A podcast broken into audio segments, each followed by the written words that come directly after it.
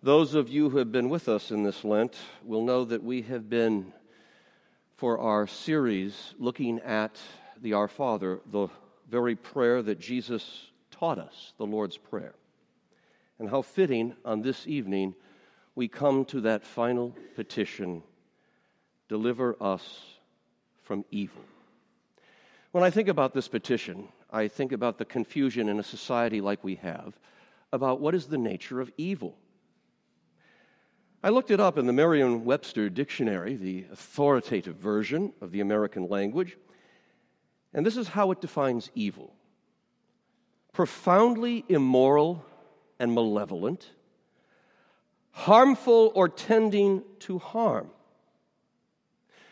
Now, open those hymnals to Dr. Martin Luther's Small Catechism on page 324 and look at uh, Dr. Luther's explanation of this seventh petition. On the bottom of the right hand column, page 324. It says, But deliver us from evil. And then Luther writes this exclamation. And so let's read his explanation together. We pray in this petition, in summary, that our Father in heaven would rescue us from every evil of body and soul, possessions and reputation, and finally, when our last hour comes, give us a blessed end and graciously take us from this valley of sorrows to Himself in heaven. Now, just look at that. That our Father in heaven would rescue, would deliver us from every evil that would assault everything in our lives, everything we have, possessions as well as reputation, and that in the end we are granted a blessed death. This final petition of the Lord's Prayer is a prayer, as Jesus teaches us, a cry for deliverance from all the forces that would drag us away from everything that is good and true and beautiful, everything that is filled with love, who is God Himself, the source of all love, truth, and beauty.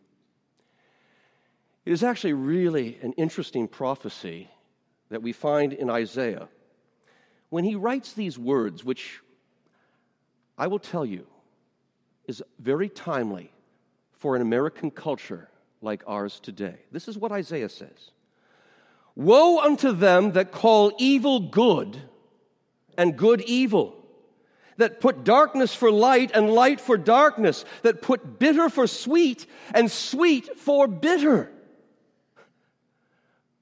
a total inversion of what is true and beautiful and right. The very nature of evil, as Isaiah tells us, is masked under a pretense of goodness, of sweetness, and of light. The Apostle Paul in 2 Corinthians has a warning for all of us. He tells us even the devil, the evil one himself, masquerades as an angel of light. You know, I like that word masquerade. Evil cloaks itself in a disguise. And that disguise often comes in caring concern. Like a, a, good friend who whispers into your ear, attempting to convince you to do something that you know is just not right.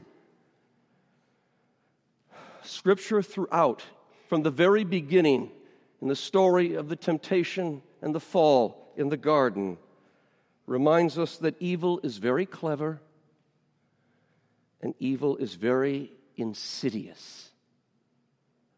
Jesus encountered evil in the desert. When the evil one challenged him, Aren't you the Son of God? You know, aren't you hungry? What? My goodness. Change these rocks into bread. What's wrong with that? Now, you tell me where's evil in that. Do you see any evil? No. What did Jesus say? Man does not live by what? Bread alone, but by every word that proceeds from the mouth of God. You see, the mask behind every temptation. Now, oh, what was the sixth? What, what is the sixth petition of the Lord's Prayer? Pastor Melky just preached on this, okay? Please. deliver us. What? Not deliver us. Lead us not into temptation. And then it's deliver us from evil. You see, evil stands behind every temptation. Evil doesn't necessarily want to change the truth. No, not at all. Evil doesn't even necessarily want to defy the truth. You know, all evil has to do is just tweak the truth ever so slightly. Let's just say all he, all he has to do, all evil has to do is just, just slightly amend it to make the truth a little more palatable, perhaps a little more acceptable. Oh, maybe to make the truth more tolerable. You see, ultimately, evil wants to think that, have you think that you're in charge. That, that you actually are the master of your life and the master of the universe, and that you can make all the choices. Change these rocks into bread, Jesus. You can do it. Yeah. That if you need to be rescued, you can rescue yourself. You can deliver yourself. Yes, that's exactly what evil wants you to think. What Jesus did on this day, and the very reason why Christians from the very earliest times called it Good Friday rather than Black Friday. Oh, what is Black Friday? Why, it, it, it's a splurge in shopping. Isn't that ironic? Christians never called it Black Friday. It was called Good Friday, and Good Friday for a reason because what Jesus did is he unmasked evil for what it really is. He pulled off the disguise, the sham masquerade. I mean, think of his trial. You talk about a sham. Even the emperor's puppet, the governor of Judea, Pontius Pilate, he saw through the ruse of the whole thing. I find this man not guilty of any crime. Oh. But when faced with the truth, what happened? he didn't have the guts to act according to the truth. Truth and justice, it all evaporated in the cries of the mob crucify him. So, what did Pilate end up doing? He became a slave to the very evil he saw in front of him because he simply washed his hands. I'm not guilty. The irony of ironies is from the very beginning. There's only two other names ever mentioned in the great creeds of the church the Apostles and the Nicene. One is Mary, and the other is who? Pontius Pilate. He couldn't wash his hands because what he did is acquiesced. He didn't stand up for the truth. He delivered the sentence of death. The cross of Jesus exposes then the lies of the evil one who tries to seduce us, cajole us, sometimes even threaten us you know, the greatest irony of all today is that the one who taught us to pray, deliver us from evil, was himself delivered into evil's hands. Think about that. Don't you find that ironic? Deliver us from evil, but he was delivered into evil itself. Why? Because there can be no compromise with evil. None. Period. Not one iota. No compromise. There can be no negotiated settlement with evil. You can't come to terms with evil. But, brothers and sisters, how often do you come to terms with evil?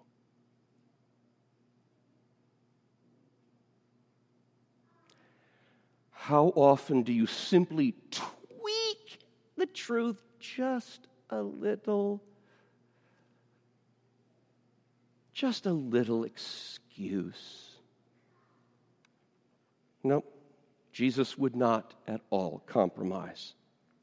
He meets evil head on. All of its lies, all of its attempted negotiations, all of it he nails to his cross. So evil meets its match on the cross of Jesus.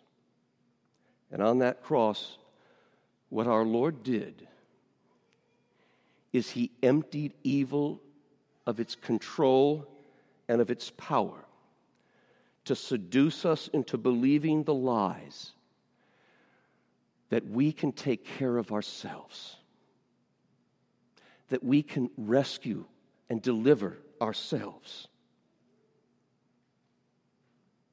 We can't. We never could, we never will. And so he teaches us to pray, Deliver us from evil, because he is the one delivering. St. Paul, in his marvelous letter to the Galatians, basically writes this Grace and peace to you from God our Father and the Lord Jesus Christ who gave himself for our sins to deliver us from this present evil age. Deliver us from evil. It's a prayer that we would be rescued from all of the evils that surround us, but sometimes the evil that lies within us. Good Friday reminds us that we live in a world that is full of darkness and evil. The Apostle Paul in Ephesians says, We fight not against flesh and blood, but against the powers and against the principalities of this dark world. And he calls upon Christians to take the full armor of God to stand in the evil day. Good Friday reminds us of this fact. But the only way we can stand is in the Lord Himself. It was on a Good Friday in the early morning out in Jerusalem. An innocent man was found guilty. And a terribly guilty man was declared innocent and set free of all of the characters of the Passion story, there is probably no one else but Barabbas himself who understood what Christ's deliverance actually meant. He was freed from an evil death by crucifixion, a death that he deserved. While Jesus suffered in his place. If you stare deeply into the face of Barabbas, perhaps you may see your own reflection. Pastor Melky shared a video with me this past week, and I want to share that video with all of you this evening.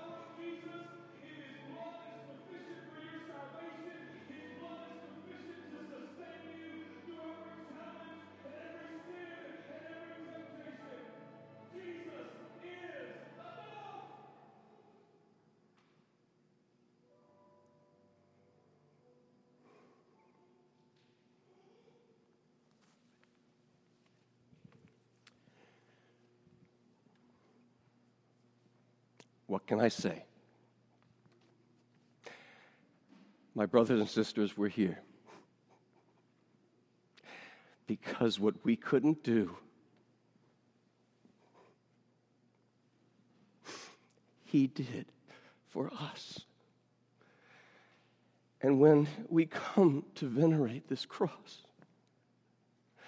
we give Him all of our brokenness and all of our garbage. And what does He give us? His love. It is always about Jesus. Amen. We now are going to have the solemn.